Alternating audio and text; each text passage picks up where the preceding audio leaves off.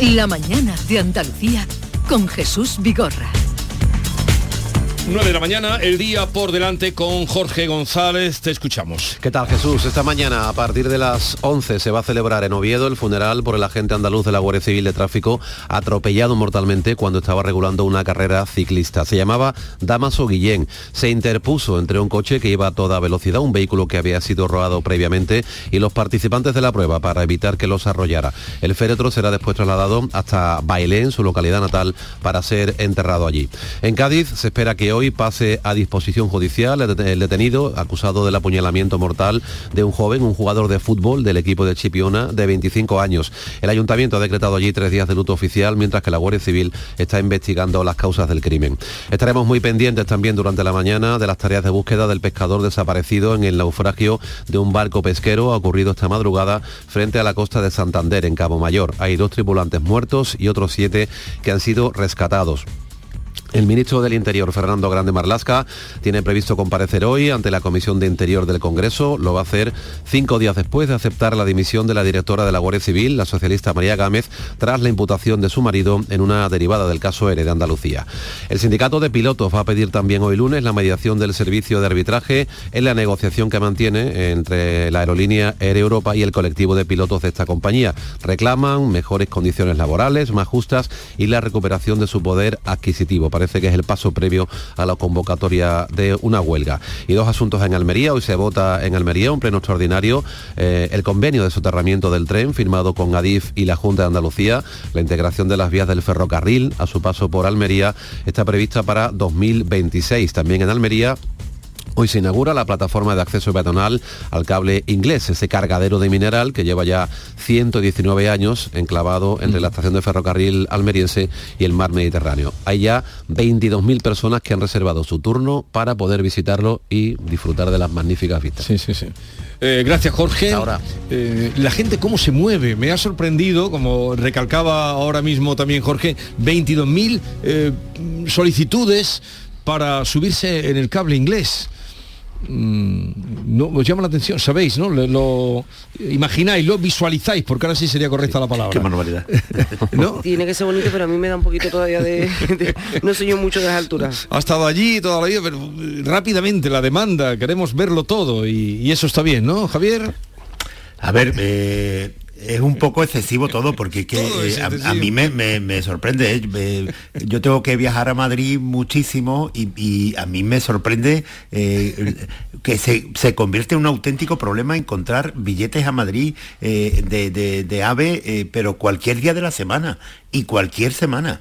Pero es que eh, eso es para viajar. Los aeropuertos, cada vez que viaja, están súper llenos, cualquier día de la semana, cualquier semana, cualquier mes pero es que eh, vas a un bar y, y ya tienes dificultad hasta para encontrar sitio en la barra porque se reserva la barra entera con anticipación durante muchos días antes, o sea, durante eh, en, Sema- en Semana Santa especialmente, reservada la barra completa. Entonces, eh, ¿qué está pasando? No, no, venimos de hablar hace un momento que, que según los datos, el poder adquisitivo de los españoles ha caído y cayó en, en, eh, casi un 5% eh, solamente en 2022. Y entonces todos decimos, bueno, y si la inflación está haciendo esos estragos, si el poder adquisitivo de, España ha caído, es el país que más ha caído de la OCDE, ¿cómo es posible que, estén las calles llenas, los aeropuertos llenos, las estaciones de tren llenas y haya pues, una lista de espera de miles de personas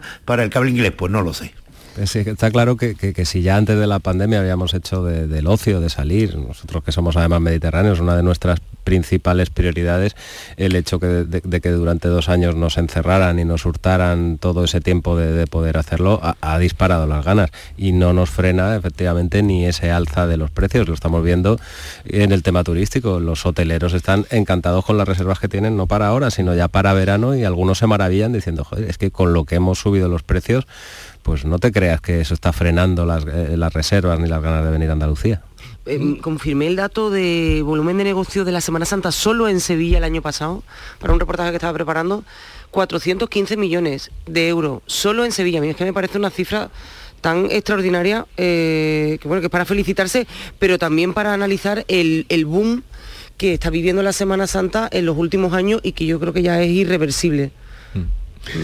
Ahora hablaremos dentro de un ratito con el consejero de Turismo, Cultura y Deporte, Arturo Bernal, que nos dará datos, pondrá datos a, a esta apreciación que tenemos todos a ojímetro, ¿no? Por cierto, ¿has probado ya, o alguno de vosotros, el, el nuevo tren? El... Irio. ¿Irio? Yo no, yo no. No. Estoy todo el día Tampoco. mirando en la web los precios y sinceramente Pero sí que no- son, no.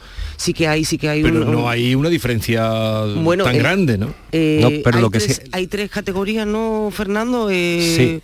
Estándar, Infinity, no sé cuál es la otra. Y el primer, el, el primer bloque, la primera columna, sí que son precios realmente baratos.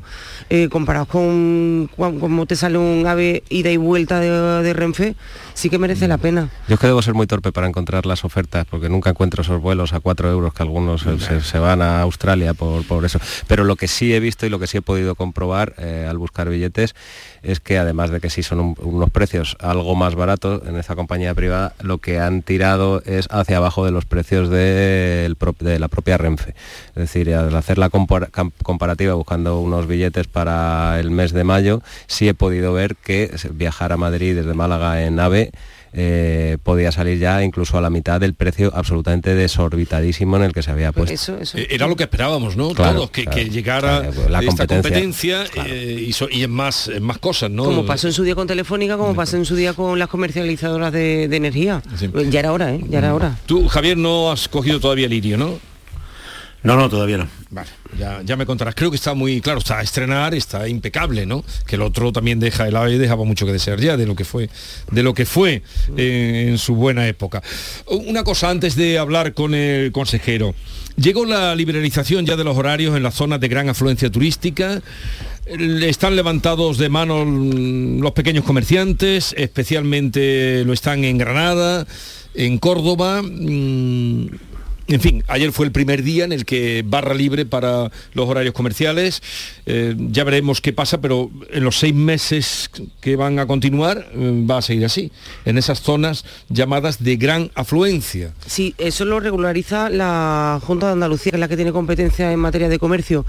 Eh, yo entiendo aquellos municipios em, y capitales que están criticando la medida porque, mm, a ver, de alguna forma, es verdad que es el signo de los tiempos, Jesús, el tener prácticamente los siete días eh, a la semana abiertos los comercios, pero también tenemos que ponernos en la piel de esos autónomos que tienen una tienda, que no son franquicias y que eh, mm, necesitan descansar y que si abren Claro. un sábado o un domingo y- o si abren un festivo, tienen que pagar o tienen que estar ellos abriendo la persiana o tienen que pagar a un empleado unas horas extra o un día más para que abra esa- esas tiendas.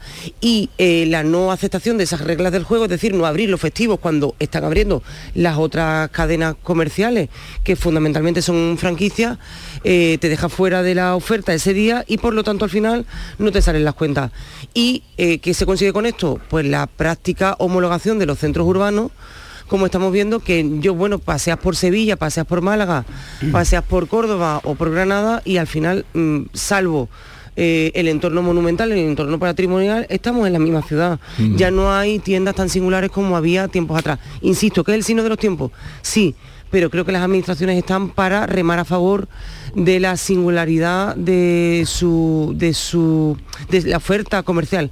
Los comercios también son parte de la identidad de las ciudades. Aquí en el Ayuntamiento de Sevilla hay una iniciativa para mm, proteger de alguna forma eh, esos mm, comercios centenarios o comercios Sí, con sí. identidad. Cuesta, pero yo creo que en eso deben estar también eh, los ayuntamientos, del signo político que sean, porque el visitante de fuera quiere encontrarse aquí con una oferta diferente a la que se podía encontrar en, en Madrid, ¿no? Por eso cada día es más, Ya, es más bueno. difícil. A ver, Fernando. Eh, eh, eh, es, un debate, es un debate complicado. Es cierto que, que sería bonito, sería lo deseable eh, poder conservar todos esos eh, comercios tradicionales que en ciudades como Granada, por ejemplo, han tenido hasta hace muy poco una, una preponderancia aquí en Málaga, ¿no? Aquí en Málaga, antes incluso de que se aprobaran estas zonas de, de gran afluencia turística, pues eh, el centro ha sufrido una homologación brutal lo que algunos llaman el no place, ¿no? Que, cualquier ciudad es absolutamente homologable, paseas por la calle mayor de, cualquier ciudad y te recuerda a la otra. Yo creo que es mucho más complicado que, que, el poder abrir o no poder abrir los domingos, que por otra parte no te obliga, nadie te obliga a abrir. Ayer, el primer día de, eh, del establecimiento de esta zona de gran eh, afluencia turística en Granada, hubo muchísimos comercios que no abrieron, según eh, podemos leer hoy en los periódicos, al final solo las grandes, las grandes superficies, porque a lo mejor es que no hay cliente para todo. Entonces, o, porque o, porque te cuesta levantar la persiana. Sí, sí, lógicamente.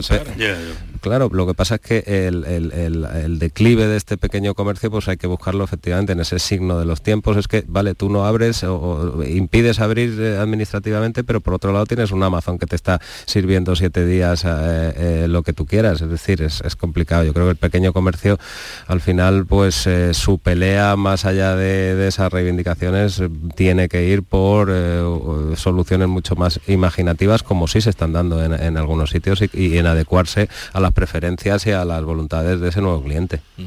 En la homologación de, las eh, ciudades, de todas, más daños han hecho las rotondas y los pavimentos. O sea que no nos vamos a ver, es que todos los pavimentos de todas las calles son ahora exactamente iguales y, se transforma ciudades de pueblos del interior de Andalucía con el mismo pavimentado que, que, otras ciudades y se, siguen pareciendo todas. Y yo siempre eso lo, llamo el síndrome de la rotonda. Es que cuando empiezan a hacer cuando empezaron a hacer rotondas, ya todas las ciudades se parecen, por lo menos el extrarradio es, es imposible distinguir uno de otro. Y en cuanto a los comercios es que me parece una nostalgia absolutamente inútil. Eso lo va decidiendo el público y hay comercios que permanecen, otros que se quedan.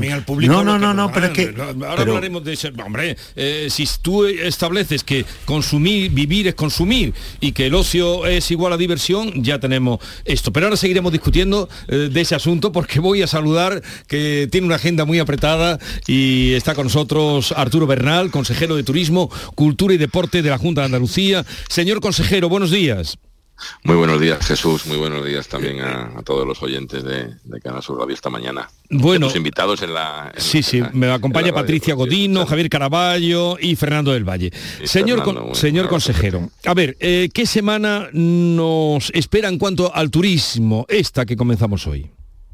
Pues es una semana eh, excitante y seguramente podremos calificarla al final como la mejor eh, Semana Santa de la historia, porque ya tenemos eh, indicadores de en cuanto a reservas, también de contratación anticipada y, sobre todo muy importante en cuanto a vuelos, asientos puestos a disposición mm. por las compañías aéreas hacia el destino Andalucía pues en los meses ya de marzo, abril y mayo, con, un incremento de 280.000 nuevos eh, asientos en aviones en relación al mejor año de la serie histórica que fue el año 2019, con lo cual esos primeros, digamos, indicios ya nos hacían pensar, y los tenemos desde hace ya eh, algunos días, que, este sería un buen año, una buena Semana Santa, pero solamente para que se haga una idea, Jesús, en la, Semana Santa vamos a recibir 2.500 eh, aviones en, en los aeropuertos andaluces, que suponen unas 400 85.000 plazas eh, y estamos hablando de, bueno, de los mejores registros que hemos recibido en, este caso en, la Semana Santa. Mm. Las ocupaciones van a ser también muy altas, ocupaciones hoteleras. No hay que olvidar que hay una gran parte de la oferta que ya es extra hotelera, vivienda turística. Obviamente todo eso se explica a través de, los vuelos y de los movimientos y de la conectividad aérea, ¿no? Pero estamos hablando de que una ocupación media durante los días de la semana, es decir, de lunes, de domingo a, a, jueves, eh, a miércoles, perdón, estará en torno al 70% y el puente jueves a, domingo en torno al 80% de media en Andalucía. Obviamente las ciudades, las capitales tienen una ocupación prácticamente eh, plena y en el caso de las provincias, pues la que más ocupación tendrá será la Málaga y la Costa del Sol con en torno a 77% durante la semana y un 86,5% durante, durante el fin de semana. En realidad eh, estamos hablando de los mejores datos eh, que hemos tenido nunca y, yo espero que el tiempo acompañe y bueno, pues eh, al final la Semana Santa es mucho más que, una procesión en la calle, es también economía, es también empleo, es también conservación del patrimonio, es decir, tiene muchos, tiene muchas aristas, muchas, muchas facetas la Semana Santa. Habla usted de que Málaga va a ser la que más eh, ocupación va a tener, y luego ¿qué, otras provincias? La provincia, ¿sí? Luego ¿qué, otras provincias serían? Pues eh, Cádiz eh, y Sevilla en torno al 75-80% también durante el fin de semana, en el caso de Cádiz un poquito más, por la cuestión litoral en torno al 83%. Son las más destacadas. Eh, Málaga, Cádiz, Sevilla eh, son las más destacadas, pero bueno, todas van a pillar porque también Granada, Córdoba están, se están dando cuenta de que tienen una ocupación muy alta. Muy alta. Sí, bueno, a nivel de ciudad, como digo, eh, estamos hablando de que las grandes capitales que tienen una, digamos, una presencia muy destacada, desfiles profesionales ya muy, muy, muy singulares y conocidos, pues obviamente estamos hablando de ocupaciones cercanas al 100%. Eh, entonces, eh, en, las provincias obviamente al final se, da el efecto de, todo el territorio, pero, pero ocupaciones por encima del 75% en la semana y del 80% al fin de semana son, son ocupaciones muy notables, son ocupaciones muy buenas que, como digo, nos van a llevar a una, Semana Santa pues excepcional. Yo creo que de las mejores en cuanto a, público, pero sobre todo en cuanto a gasto turístico, la mejor de la historia. Desde luego, con los datos que usted está dando, 500.000, casi 500.000 personas solo en, avión que llegarán en estos en tan poquísimos días. Eh, por cierto, no sé si esto depende de usted. ¿Los chiringuitos están ya abiertos? Pues eh, eso depende de costas, depende también de las propias de los propios municipios, eh, pero sí me consta que algunos es que no llegan nunca a cerrar durante todo el todo el periodo anual, ¿no? Y, obviamente ahora se, produce una apertura paulatina. Eh, el tiempo hace que, ya se estén demandando estos servicios. El interés que tenemos desde el área, desde la, Secretaría General de Turismo de la Consejería, es que los chiringuitos formen parte de un, de un entorno que se pueda utilizar tanto en primavera, verano como en otoño e invierno. En el caso del otoño e invierno obviamente no tendrá el mismo uso que tendrá durante el verano, ni en número de personas, ni en el tipo de uso que se le hace, pero sí porque, porque no podemos tener las playas un uso deportivo, por ejemplo. Tenemos todas las instalaciones, tenemos eh, todo el negocio complementario de restauración y comercio.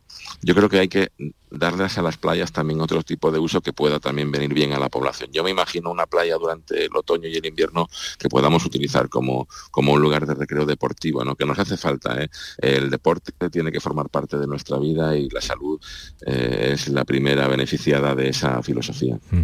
Estos datos que usted nos está dando nos habla de una Semana Santa histórica que no ha habido precedente, con, eh, según nos comenta, eh, puede ser también indicativo de lo que vaya a pasar en la temporada de verano. Bueno, eh, nosotros estábamos esperando que hubiera una recuperación de la conectividad aérea porque eso en un destino como el nuestro es fundamental. Nuestro mercado cercano es, es España, obviamente, es el resto de España y también Europa, pero tratamos de llegar a mercados mucho más lejanos, ¿no? El norte de América con Estados Unidos, Canadá y México, pero también el Asia Central y sobre todo el Asia del Pacífico, donde tenemos que tener posiciones muy pronto ya para abordar este futuro de los próximos 10-15 años, eh, siendo uno de los destinos líderes en el mundo para ese mercado emisor que sería el Asia del Pacífico en su conjunto. El hecho de que se haya recuperado China, de que se hayan eliminado ya las, las, eh, bueno, las restricciones a la movilidad, también nos abre eh, una, una interés puerta a este nuevo mercado del gigante asiático. Digo nuevo porque ya los usos y las costumbres del turista chino han cambiado en estos pocos cinco o seis años y ya no es el turista que viene en masa, en grupo, sino que ya es un turista mucho más cualificado, de clase media, media alta, con, niveles de gasto mucho mayor. En definitiva, eh, la conectividad nos daba otra, otra visión y, esa recuperación ha sido total, total, tanto que le decía que en los meses de marzo, abril y mayo hemos tenido 280.000 asientos más puestos a disposición de Andalucía que en el mejor año de la serie histórica. Eso obviamente en un destino como el nuestro es vital y yo creo que, sí, que, esto nos hace tener otra dimensión, em, pero no tanto en número de personas, Jesús, y quiero yo en ese caso ser especialmente insistente. Estamos buscando un perfil de, turista mucho más cualificado, un turista que tenga más tiempo de estancia en el destino y que tenga un nivel de gasto mucho mayor. Esto no solamente se hace a nivel de deseo, no, es porque desde la organización deseemos que eso pase así, sino que trabajamos en eso y trabajamos a través de la inteligencia de negocio y de la selección efectiva de ese tipo de cliente objetivo en mercados objetivos que nos permitan eh, primero saber quiénes son los clientes que nos interesan e ir a buscarlos de forma singular a través de, marketing digital y de campañas que ahora mismo están al alcance de nuestra mano gracias a la tecnología. Esta es realmente la verdadera revolución en cuanto al turismo sostenible también y a todas estas, digamos, grandes anhelos que hemos tenido siempre en la estrategia turística en Andalucía. ¿no? Hay que ir a buscar al mejor cliente posible posible, aquel que sea mucho más sensible con nuestras singularidades en el destino, que no quiera llegar a un parque temático, que incluso lo rechace, porque escuchaba lo que decíais y era muy interesante, ¿no? Los centros son todos iguales en todas las ciudades, prácticamente las ciudades son indistinguibles ahora mismo. Entonces realmente hay que ir a buscar a ese tipo de cliente, a ese tipo de turista, de visitante, que aprecie lo que somos por lo que es nuestra esencia, ¿no? Y la Semana Santa es un elemento fundamental, pero también el flamenco, también los caballos.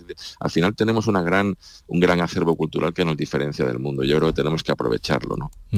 Por cierto, que ya que hablaba usted del tirón que han pegado los los vuelos. El ideal de Granada hoy habla de, eh, que va a poner en marcha 13 nuevos destinos para colocar a Granada en el top de los aeropuertos. Dice que quiere colocarse entre los 15 primeros, eh, entre los 15 primeros de los aeropuertos españoles. No sé si, cómo ve usted esa, esa aspiración que tiene Granada y si también desde su consejería están trabajando con ellos. Bueno, eh, las aspiraciones de los aeropuertos y de las ciudades que están relacionadas con ellos, obviamente, pues eh, las conocemos perfectamente porque trabajamos con esas eh, con, ellas en los aeroportuarios desde hace, desde hace mucho tiempo. Yo lo que lo que repito una y otra vez cuando estamos hablando de estas cuestiones es que no imaginan la sensibilidad que tienen las compañías aéreas a este tipo de anuncios. Es decir, lo que hay que hacer es trabajar con discreción. Es más, trabajamos con discreción hasta el punto, Jesús, de que los anuncios de las nuevas rutas no las hacemos nosotros, las hacen las compañías cuando ellos estiman conveniente, porque entienden que están en un mundo absolutamente competitivo y que nos piden absolutamente discreción en las negociaciones. Y eso es lo que hacemos permanentemente.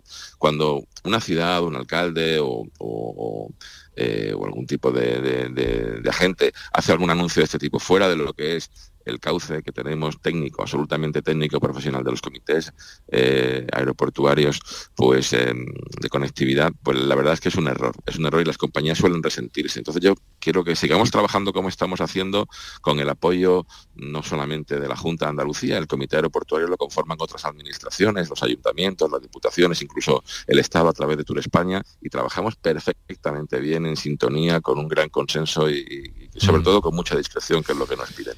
Ojalá ojalá Granada, ojalá Jerez eh, estén entre esos aeropuertos que tengan vuelos de referencia con destinos que a nosotros nos interesen y en eso estamos trabajando, ¿no? Mm. En eso estamos trabajando, no le quepa la menor duda a nadie.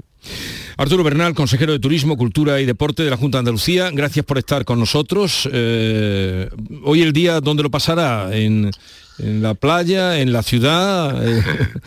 Hoy me voy a dar un baño de, procesiones también en Sevilla. Estaré primero en una oferta, en una ofrenda floral en Santa Marta. Santa Marta, como, como saben, es la, es la patrona de la hostelería y hay una tradición en el que el consejero de turismo hace una ofrenda floral eh, el lunes por la mañana y después iré a visitar la hermandad del museo y una y una y una una hermandad que procesiona por primera vez en Alcalá de Guadaira, la, hermandad de la tercera palabra, tenía ilusión en formar parte de esa historia, decir, oye, pues eh, por primera vez eh, sale a, la calle y ahí hay un consejero de cultura apoyándonos, ¿no? Y terminaré en el, en el Señor de Pasión, y el traslado del paso del Señor de Pasión, que me apetecía mucho conocer. Bueno, eh, hay muchas cosas por hacer, pero la playa no me da tiempo este año. La agenda muy apretada tiene, que la disfrute todo lo que nos ha sugerido. Arturo Bernal, consejero de Turismo, Cultura y Deporte, gracias por estar con nosotros. Un saludo y buenos días. Muchísimas gracias a todos. Buenos días y buena Semana Santa. La mañana de Andalucía con Jesús Vigorra. Las peritas de agua, los plátanos y el aguacate. ¿Algo más? Sí, decirte que te considero, bueno, os considero como a mis hijos. Hijos, claro, muy ricos los tengo. Hijos, hijos. Vosotros, los dos, hijos míos. Madre no hay más que una. Claro que por 17 millones a lo mejor te sale alguna más. Ya está a la venta el cupón del Extra Día de la Madre de la 11. El 7 de mayo, 17 millones de euros. Extra Día de la Madre de la 11. Ahora cualquiera quiere ser madre. A todos los que jugáis a la 11, bien jugado. Juega responsablemente y solo si eres mayor de edad.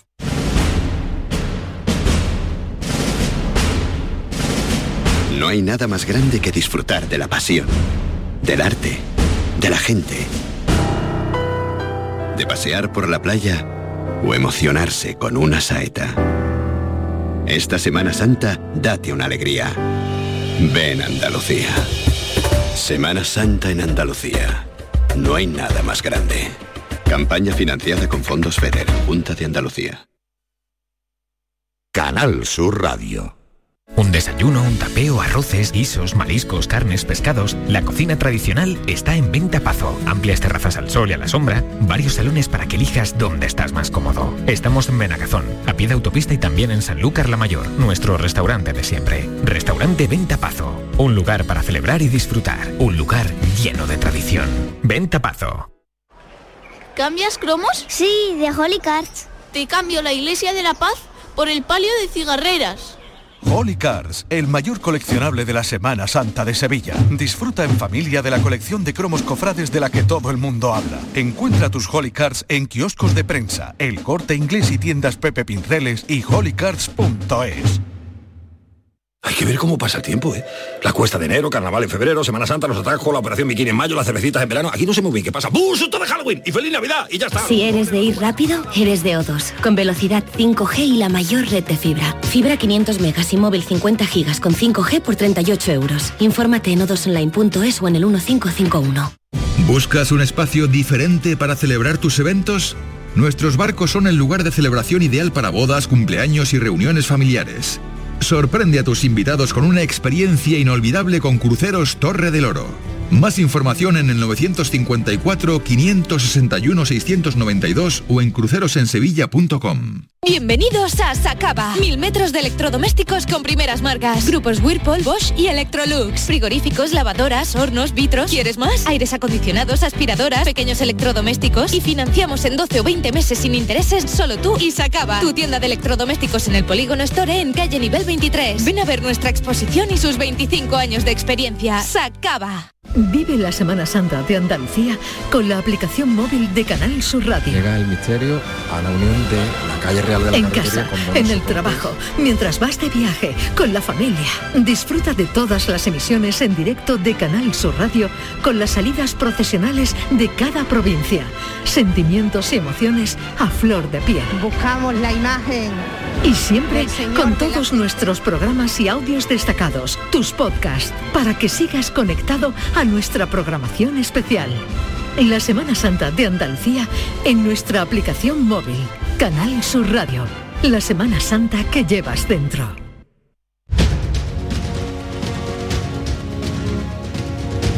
La mañana de Andalucía con Jesús Vigorra.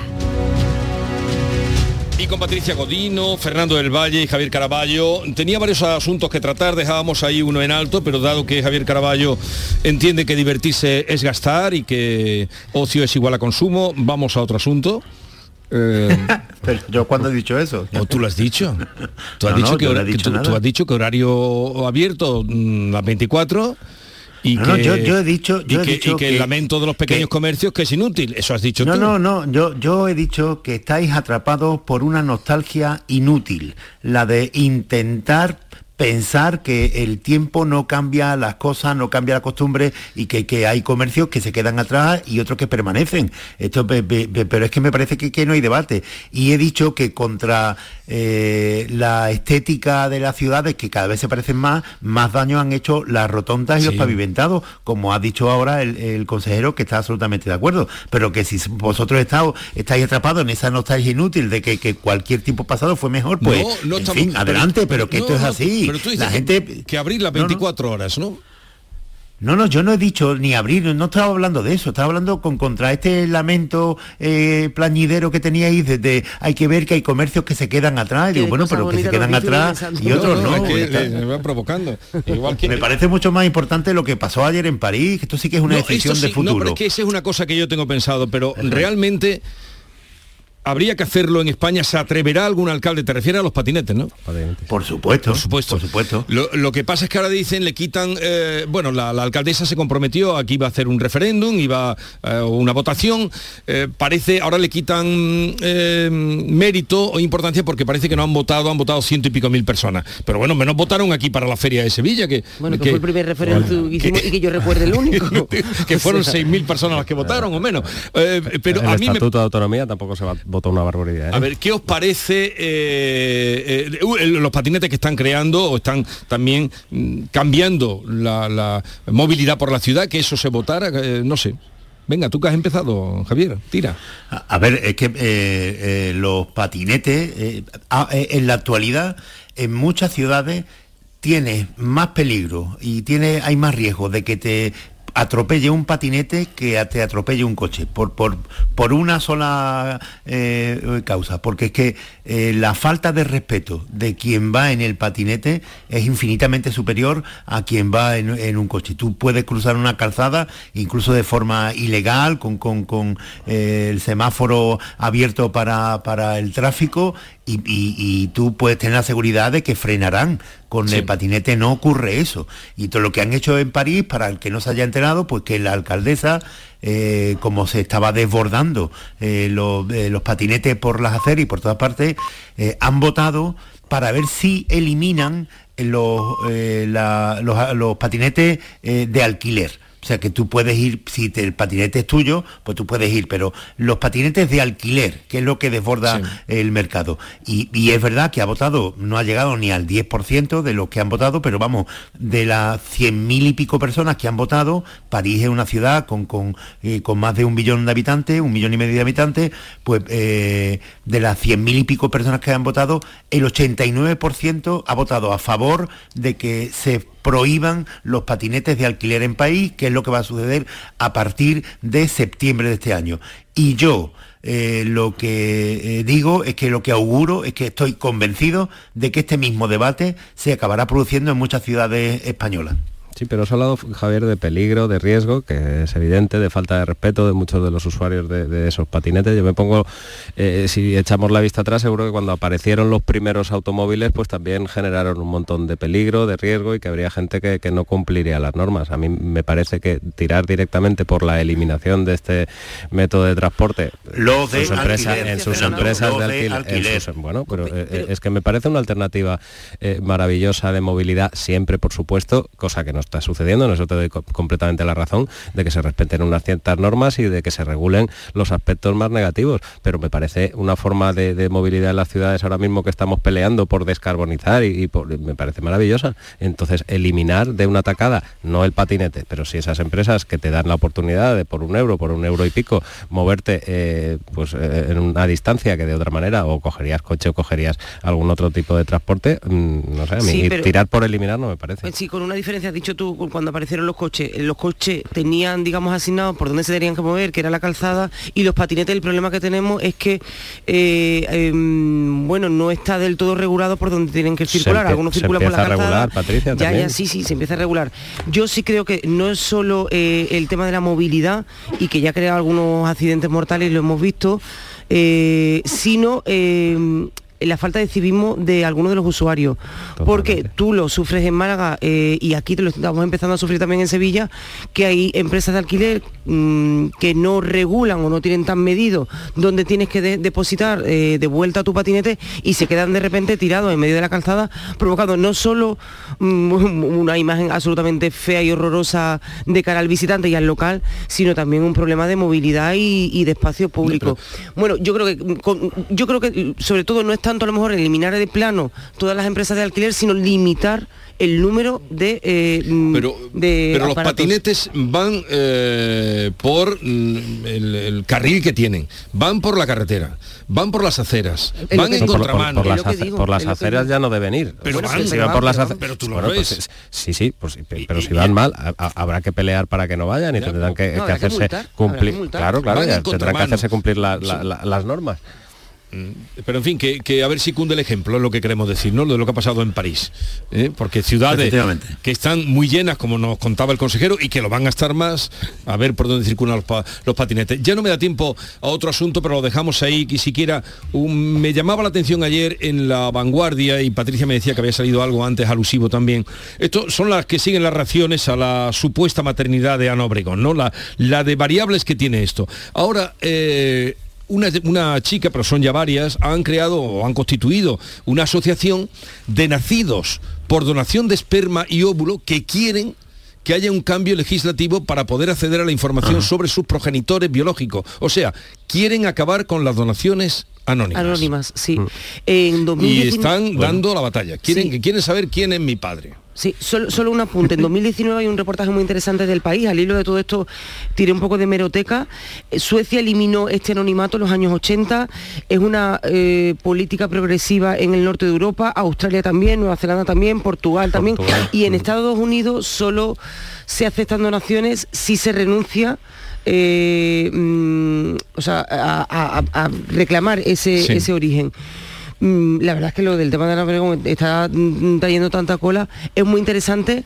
eh, pero, no claro, sé yo. Un sí, bebé pero no, puede, yo- no puede renunciar a saber quién es su, Claro, su sí, no, la inseminada me refiero. La inseminada, pero Claro, pero el bebé luego pero que queda el luego, luego la hija, estos son hijas que dicen, quiero, eh, a- a- creo que son 12 o 13 y venía, pero muy documentadas y muy puestas en razón diciendo, yo quiero saber hasta quién qué es- punto uno eh, un- uno que dona óvulo, una persona que dona, una mujer que dona óvulo o un hombre que dona esperma vía pago, porque Ah, eso no, se paga, es un supermercado. porque eso se Claro. paga, luego va a querer que venga el niño de turno a decirle yo soy tu hijo, ¿no? Como la Pero que ahora película. to- to- todo se había establecido en base a, a- a ese supuesto derecho que era el de, el de ser madre. Y se había olvidado la, eh, se había olvi- olvidado el derecho de, de- de esos menores eh, en aras de pues, fomentar la natalidad, de, que, de, de- de cumplir ese deseo.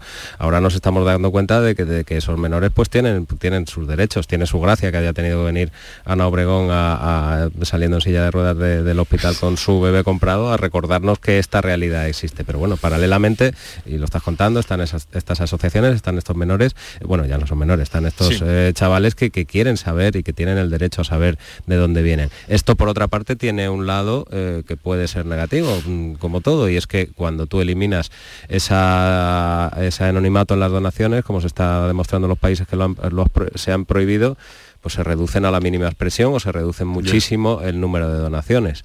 Si estamos hablando de nuestro reto demográfico, a lo mejor tampoco es la mejor de fecundidad las... es una de las empresas punteras donde además la gente más Claro, invierte. pero- o sea, que ahí hay negocio y tela. Pero claro, Claro, ti- claro. tiene complicación, sí, eh, Javier, tiene una complicación mm, que no sabemos hasta dónde nos puede llevar. Bueno, a ver, es que, eh, en fin, eh, desde el punto de vista, como lo está indicando Patricia, de- del negocio, pues evidentemente si, si hay eh, una transacción ahí, eh, tú, tú, tú no tienes por qué dar tu identidad, pero si se regula ahí, yo, yo desde luego, eh, el objetivo de un, de un banco de semen es fomentar la, la natalidad eh, y en aquellas personas que, que no puedan tenerlo. Y si tú lo que estás haciendo es limitando las donaciones de semen, pues estás perjudicando el objetivo al que, que persigues, que, que es incrementar la natalidad. No, no, no entiendo yo ni que se pongan cortapisas ahí, ni tampoco el interés de, de- de la gente que, que- que ha, ha, eh, ha nacido por una inseminación artificial de conocer quién es su padre, si el padre ni siquiera conoce a la, a la donante que se ha servido. Pero, bueno, que el interés, el interés es muy antiguo y ahí está el refrán ese de... Pero Javier, a- aquí habla una chica eh, con 32 años. No somos el dueño de nadie, decía ayer, entre las muchas que saben. No, yo quiero saber quién es mi padre.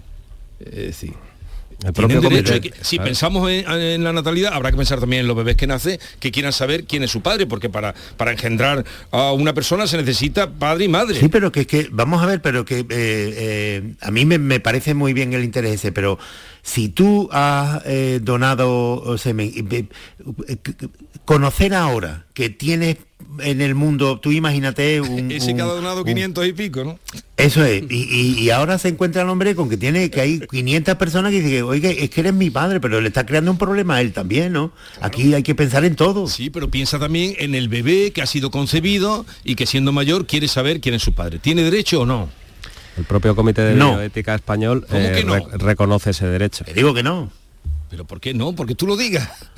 No, no, pues de- desde mi punto de vista no, porque estás invadiendo los- también lo- los La derechos y la intimidad de la persona que ha donado el semen y que se le donó el semen con unas condiciones eh, concretas. Pero sin contar que- con el bebé, claro. sino- sin contar con el, con el que ha nacido. ¿Cómo va a contar con el bebé si el bebé no estaba concebido? Claro, no Por favor. concebido, pero, pero una vez Pero en, concebido... lo- en los países donde se ha puesto en marcha este anonimato de las donaciones, lo que sí se establece desde el primer momento es que no hay retroactividad, es decir, eh, las personas que, que- que- que ya han nacido hace 15, 20 años, como estos que aparecían en este reportaje, pues ya no van a poder eh, saber banco- de claro, a, datos. a- a pedir. Ahora, Eso es, a a- es a- partir- es a futuro.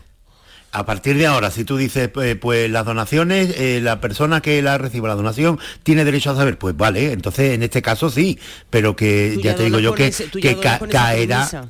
Claro que entonces caerán las donaciones de semen seguro. Caen, caen, caen. En los países donde esto se ha aprobado, eh, caen. Incluso hay países en los que se, se ha establecido una fórmula mixta en la que puede haber donaciones anónimas y, y- y donaciones identificadas. Lo que yo ya no sé es cómo la, la- la futura madre, en, en base a qué elige uno u otro.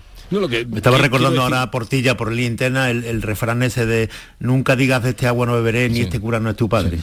Me estaba Lo que te digo es que, que tiene muchas variables esto que ha surgido a raíz de lo de Sí, Ana pero, Obregón. pero- pero no confundamos, desde luego, yo por lo menos desde mi opinión, no es lo mismo eh, una, una gestación subrogada que una donación de óvulos una donación de semen. Es decir, ahí nadie alberga eh, por dinero eh, una, una vida humana, Jesús. Donar Ah, óvulo, claro, claro. eh, donar semen, ya sabéis los hombres en qué consiste, eh, y donar óvulo es verdad que para las mujeres, aquellas que han donado óvulo en algún momento, se tienen que someter a un proceso de hormonación verdaderamente eh, bueno, agresivo o, o desde luego que te afecta en- en tu cuerpo. Pero insisto, nada tiene que ver la donación de óvulo y la donación de semen que albergar durante nueve meses una vida humana en tu cuerpo y que sea alguien eh, con mucho más dinero que tú, desde luego, el que te pague por, por ese niño. Sí. Y ahora nos dicen que, eh, que altruistamente sí, no se lo creen Sí, ni, ni- ni- efectivamente. en Mira. Canadá, que Eh, quitaron, que quitaron la vía pago, eh, y ahí creo que hay uno o dos casos ves, cada tres años. Bien, eh, esto seguirá dando vueltas seguro. Eh, Javier Caraballo, que tengas un buen lunes. No, no, no, y- no, no, no, no, no vaya a decir feliz Semana no, Santa. No, no te. No, por favor, por favor, por favor, por favor, que te- veo venir, te veo venir. No, no, no, no, no, no, no, no. Pero ayer te vieron viendo la Iniesta, entonces no me ven aquí, no, no, no, no, no. Es decir, Que no, que no vi ni, ni, ni una sola cofradía, no Te vio Víctor viendo la. Iniesta, la Iniesta. No, no, no, no, Me han dicho que te vieron o en el entorno de la Iniesta. Entonces, todo el mundo se cree que estás tú allí, aislado del mundo, en Moguer y tal, y tú estás ayer en los alrededores de la Iniesta. ¿Es así o no? que, que vamos a ver, estuve por el barrio, pero Bueno, tú que eres no un hombre libre. Iniesta. Es Javier Caraballo, Fernando del Valle. buenos días. Un placer, yo sí espero ver el cautivo esta noche. Adiós, No, feliz pues, Semana Santa no, por favor. que lo disfrutéis. La mañana de Andalucía con Jesús Vigorra. Hacer una videollamada con mis nietos. Vender a 100 países desde casa. Asegurar mi futuro profesional. O utilizar un dron para prevenir un incendio. Es posible cuando te formas en competencias digitales. Tu futuro se escribe con D de digital. Por eso impulsamos la formación en competencias digitales para toda la ciudadanía. Cada vez somos más los que formamos parte de la generación D. Decídete. Encuentra tu curso en generaciond.gov.es. Campaña financiada por la Unión Europea Next Generation. Plan de recuperación. Gobierno de España. En abril, Sol 1000. Aprovecha el cambio de hora con Social Energy y disfruta más horas de sol, más ahorro. Aprovecha las subvenciones disponibles para ahorrar hasta el 90% en tu factura con tus paneles solares gracias a nuestras baterías. Primeras marcas con hasta 25 años de garantía. Estudio gratuito en el 955 44 11 11 y socialenergy.es. La revolución solar es Social Energy. Canal Sur Radio. Ibéricos Benito. Nobleza y prestigio en la creación de jamones del mejor cerdo ibérico criado en libertad. Tres generaciones de experiencia, técnica, arte y cuidado esmerado. Compromiso con la máxima calidad para deleite del comensal más exigente. Ibéricos Benito. Armonía de sabores. Un placer que debes experimentar. En Restaurante Nao podrás disfrutar del corazón de Sevilla junto a nuestra original y deliciosa selección de platos y tapas en un enclave privilegiado. Y si quieres volar alto, sube a nuestra terraza donde podrás relajarte en un oasis con vistas al monumento más visitado de nuestra ciudad. Restaurante Nao, Plaza de la Encarnación número 5. Ven a visitarnos y descubre las cosas buenas de nuestra ciudad. ¿Buscas un espacio diferente para celebrar tus eventos?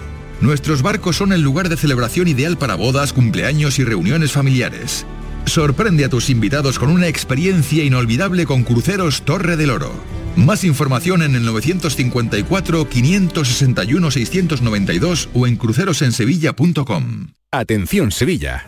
El mundo del automóvil en Sevilla tiene nombre propio. Grupo Berrocar. Más de 30 años en el sector. Un gran stock de turismos y furgonetas en alquiler y un amplio abanico de vehículos en venta con una de las mejores garantías. Búscanos en grupoberrocar.com y en nuestros puntos de venta y alquiler en Sevilla y provincia.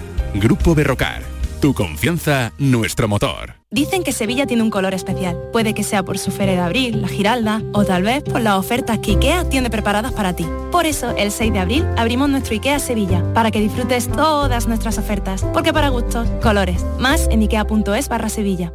En Logística Castillo disponemos de terreno para estocaje de contenedores y maquinaria portacontenedores para la manipulación y reparación de los mismos. Instalaciones con almacenaje en ambiente, refrigerado y congelado. Todos los servicios de transporte multimodal y gestión logística integral al cliente adaptado a sus necesidades. Logística Castillo, tu gestor estratégico en Sevilla para todo el sur peninsular.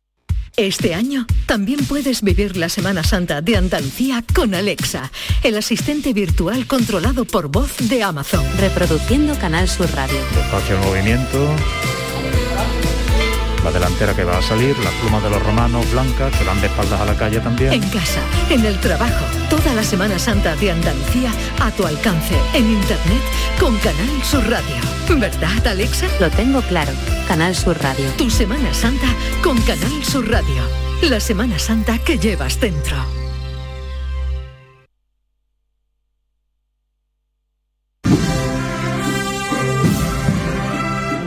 La mañana de Andalucía con Jesús Vigorra.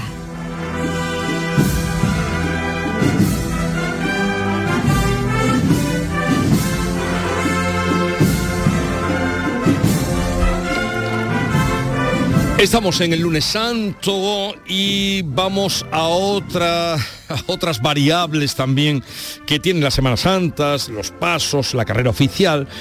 Y es que el negocio de los balcones en la Semana Santa de Sevilla, del que todo el mundo sabe que existe desde hace tiempo, esto es más antiguo que el hilo negro, eh, no solo en Sevilla, sino también en otras ciudades, si un balcón está bien posicionado, se alquila, luego se lleva allí uno las torrijas, invita a sus amigos, paga y base.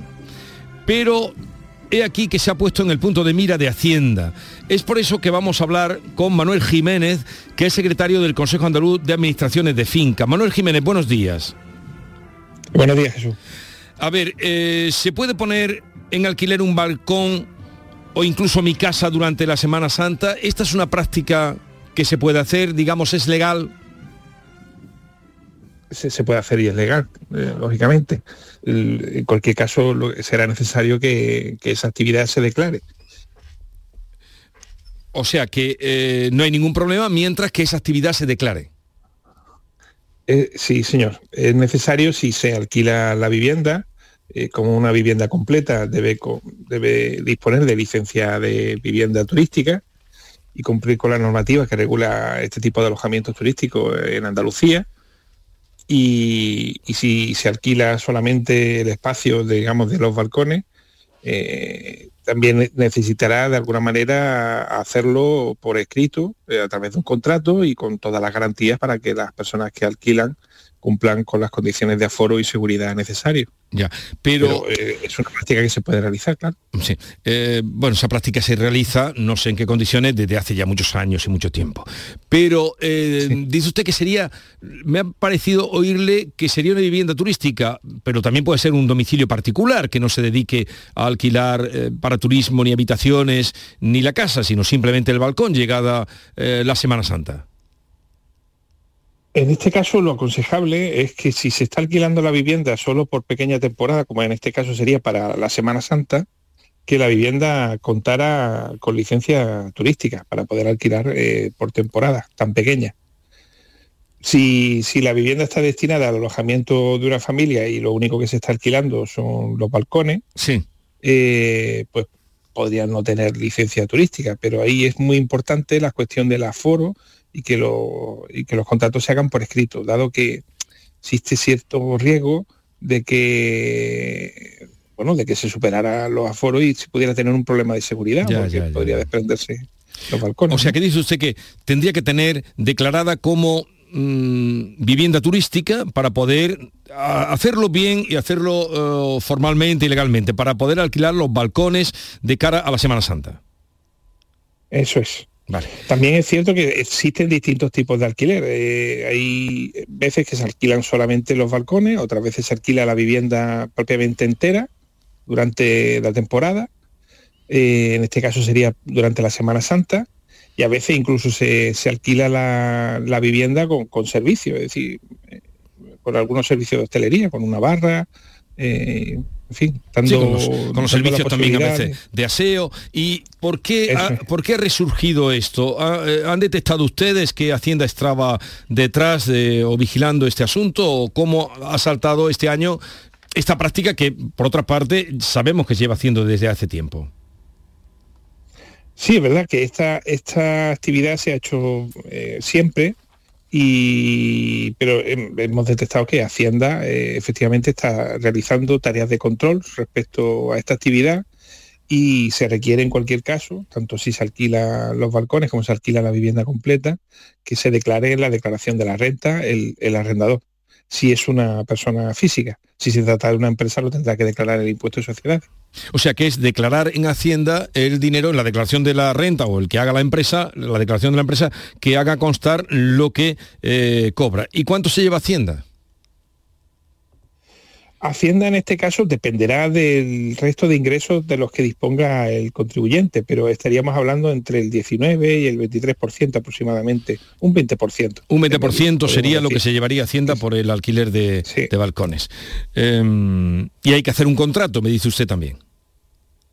Sí, es muy conveniente, sobre todo mm, teniendo en cuenta eh, la protección de los derechos del, arrenda- del arrendatario, en este caso del, del inquilino que va a utilizar esa, esa instalación durante los días de Semana Santa. Que nos hagan un contrato por escrito eh, donde se refleje perfectamente eh, cuál es el aforo y qué servicios eh, están comprendidos en ese contrato y el precio también esté fijado por escrito. ¿Y han tenido ustedes constancia ya de alguna multa que haya puesto Hacienda mm, por este caso o, o de años anteriores? O la Semana Santa acaba de comenzar, ayer fue el primer día grande, no sé, eh, con respecto a esto Claro, que es saben pronto. ustedes. Claro, es pronto para de- definir, o sea, para tener datos de la agencia tributaria respecto al, al número de incidencias y de sanciones. Pero hay que recordar que las sanciones eh, sobre los importes no declarados, esto sería un rendimiento del capital inmobiliario, iría en ese apartado, eh, pueden oscilar entre el 50% del importe no ingresado hasta el 150 del importe no ingresado. Es decir, que depende de la cantidad que no se está declarando, pero en un precio normal, medio de un balcón, que puede estar entre 3.000 3.500 euros por alquilar una vivienda eh, para esta Semana Santa, eh, sobre todo en la zona de Sevilla, pues podríamos estar hablando de sanciones que irían desde los 1.500 euros a los 4.500, 5.000 euros. Bien, pues ya lo saben ustedes, Manuel Jiménez, que mm, es secretario eh, del Consejo Andaluz de Administraciones de Finca. Gracias por estar con nosotros, Manuel. Un saludo y buenos días. Ya gracias, al menos hemos informado de lo que ocurre o puede ocurrir. Un saludo y buenos días. Eh, claro, es un negocio. Hay dinero, se alquila, hay riesgos por la acumulación de gente que puede haber en un barcón, quien pueden pasar cosas y luego a quién se le piden cuenta. Eh, Meti Chacón, buenos días. ¿Qué tal Jesús? ¿Has alquilado alguna vez un balcón? Jamás alquiló un balcón, pero ¿Has vamos... sido invitada alguna vez a alguien Al- que haya alquilado un balcón? Al- no, he, he sido invitada alguna vez a una casa con balcón, eso sí. Eh, Eso sí, pero eso, es eso es normal. Yo te invito a mi casa si tengo balcón. ¿Tú Porque tienes vamos, balcones a la calle? Tengo balcón a la calle, pero no pasa por allí. Si yo te contara que cuando me vendieron la casa me dijeron que iba a pasar por allí la Macarena, no, no, no tenían ¿En guasa. serio? Sí, Ma- Y nada, de Macarena no lo descubrí antes, de- pero me interesaba el piso. Me decían, aquí pasa. Yo tan ilusionado porque mi madre iba a ver la Macarena pasar. Te lo juro porque Pues, estaba muy próximo. Pero me ha sorprendido 3.000 euros. Bueno, y de ahí para arriba. My God, no tenía ni idea de que eso se cotizaba David tan Hidalgo. alto. ¿Qué tal? Buenos Qué días. buen color de cara traes. Tú no has estado viendo procesiones. No, yo que David huyo, Hidalgo yo viene- huyo de la Semana Santa. Yo vivo a las afueras, no me invitan a balcones, me voy al campo, yo soy un ser extraño. Extraño de que yo tampoco voy a la Semana Santa. Pues dice que te invita a los balcones. Otros años, no Ah. este, este no. Eh, pero vienes muy moreno. ¿Dónde has Sí, estado? me he tomado el sol en la Sierra de Aracena, en Higuera de la Sierra. ¿Qué has traído? No he traído nada. Nada, ni un poquito de jamón. Te olvido, te recuerdo que mañana vi- vienen los guiris y va a traer tu pero jamón. ¿Cómo puede tener tan poquísima? No, se lo voy a decir a los guiri. O sea, tú vas a Aracena Sí. Y tú no traes nada, pero me dices a mí que sea yo el que traiga jamón para los guiris. Porque tú estás comprometido en antena al ama, a nuestro amigo de Guinea, que le ibas a traer jamón. Al ama le doy yo lo que pida. Mañana traerá jamoncito, ¿no? ¿Al ama no es musulmán? ¿Come jamón? Hombre, que sí come, come jamón. A dos, a dos carrillos, ¿no? Oye, he comido tentullos, que son unas, unas setas riquísimas que Qué hay en la cena de la cena. Es como el gurumelo, ¿no? Pues no, ha llovido nada. ¿Hay setas? Sí, que hay setas, sí. sí, sí. ¿Podemos avanzar algo de lo que vamos a tener hoy? No, me dice Marquitos que no, que No no, tenemos podemos. tiempo. No, es que él es el que manda, ¿eh? Ahora mismo Ya aquí vamos es a el que por los manda. perversos. No, no, primero una Bien. publicidad. Pero me da tiempo a decir que a partir de las 10 estará con nosotros Francisco Arevalo. La mañana de Andalucía. Canal Sur Radio. ¿Quién me va a entregar? Este eras tú mientras te preparabas para aquella cita hace 25 años. Sí, sí, 25 años. Los mismos que cumple Nervión Plaza. Nervión Plaza. Qué rápido pasa todo cuando se pasa bien. En Restaurante Nao podrás disfrutar del corazón de Sevilla junto a nuestra original y deliciosa selección de platos y tapas en un enclave privilegiado. Y si quieres volar alto, sube a nuestra terraza donde podrás relajarte en un oasis con vistas al monumento más visitado de nuestra ciudad. Restaurante Nao, Plaza de la Encarnación número 5. Ven a visitarnos y descubre las cosas buenas de nuestra ciudad. Se acerca el tiempo de salir a la calle, de disfrutar del sol, del aire, de sonreír, de vivir la primavera. ¿Y tú podrás sonreír? Ven a The Implant y prepara tu sonrisa para la primavera. Además, este mes primera visita y prueba radiológica totalmente gratuitas. www.theimplant.com y vive la primavera. Si estás cansado ya tanto pagar entre gasolina, luz y ahora el tope del gas, venga, corre y llámame, que no hay tiempo que perder, nuestro petróleo es el sol y lo tienen que saber. Placas fotovoltaicas Dimarsa. Infórmate en el 955 12 13 12 o en dimarsa.es.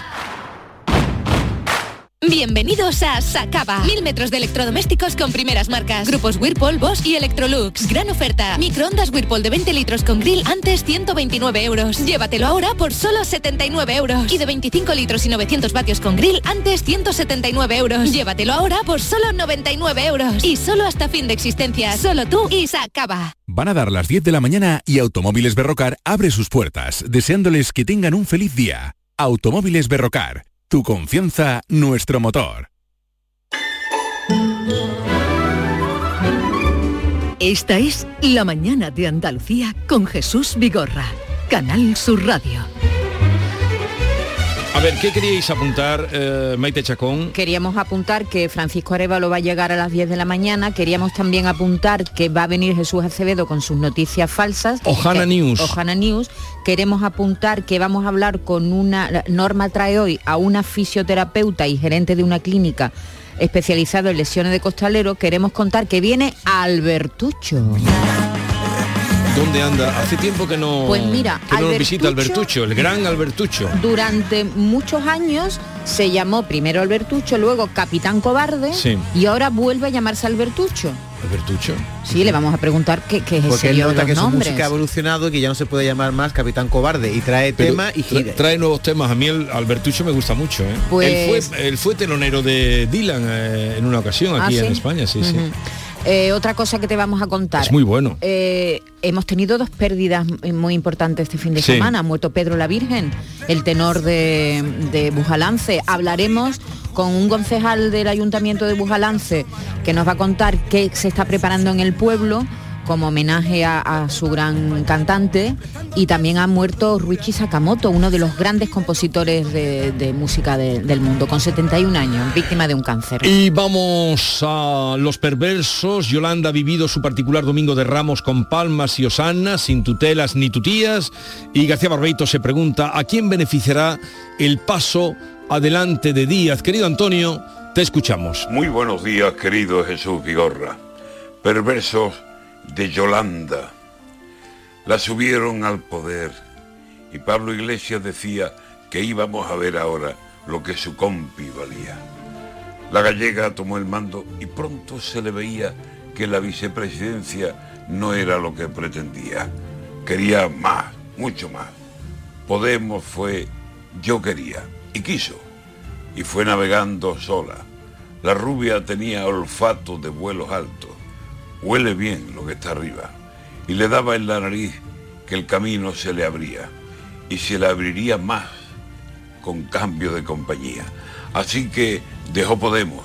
Adiós, entreñitas mías. Y se nos puso a sumar.